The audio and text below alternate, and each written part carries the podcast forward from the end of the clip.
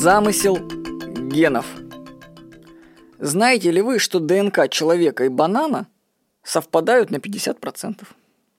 Ученый Ричард Докинс, чьи книги я вам рекомендую почитать, писал, что организм – это машина для выживания генов. Все живое содержит в себе гены. Мы созданы из них. Теория эволюции утверждает, что жизнь появилась случайно, и в ней заправляет естественный отбор. Ну, если посмотреть на сложность живых организмов, ну, для этого можно посмотреть на себя в зеркало, то, знаете, возникают небольшие сомнения в том, что вот это все создано под случайно. Вот у меня большие сомнения в этом плане. А что, если эволюция – это не случайно? А это план, разработанный генами или теми, кто их создал. Что, если гены разумны? Ну, имеется разум, который все это создает. Посмотрите, гены могут развернуться в любой живой организм. Траву, динозавра, морковку или человека. Им нет разницы, во что разворачиваться. Главное, чтобы условия для жизни были.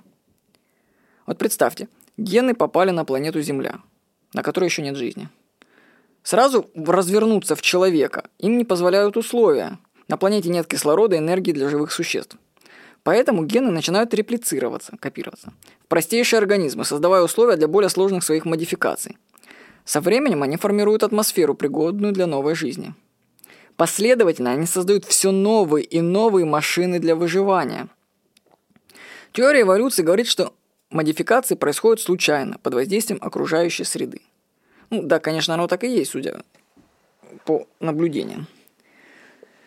Потому что гены строят организмы, которые удовлетворяют условиям нашей планеты. Они подстраиваются под нее, и делают они это разумно. Когда есть трава, можно сделаться живым организмом, который этой травой питается. После этого можно превратиться в хищника и получать энергию более высокого уровня от того, кто питается травой. Ну а затем самое время развернуться в человека. Может быть, вот мои такие фантазии.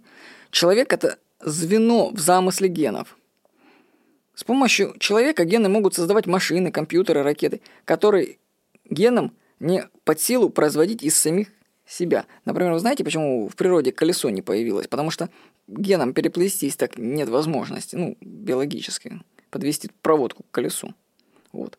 Поэтому создали человека. Ну, не для колеса, конечно, создали, но потом человек создает вещи, которые гены не могут биологически сделать. Так что у нас, как у людей, есть своя цель в этой цепочке жизни генов. И когда человек эту цель выполнит, возможно, что гены развернутся во что-то другое. Или сами люди развернут эти гены во что-то иное. Так что, на мой взгляд, все это не случайно. И у генов есть замысел.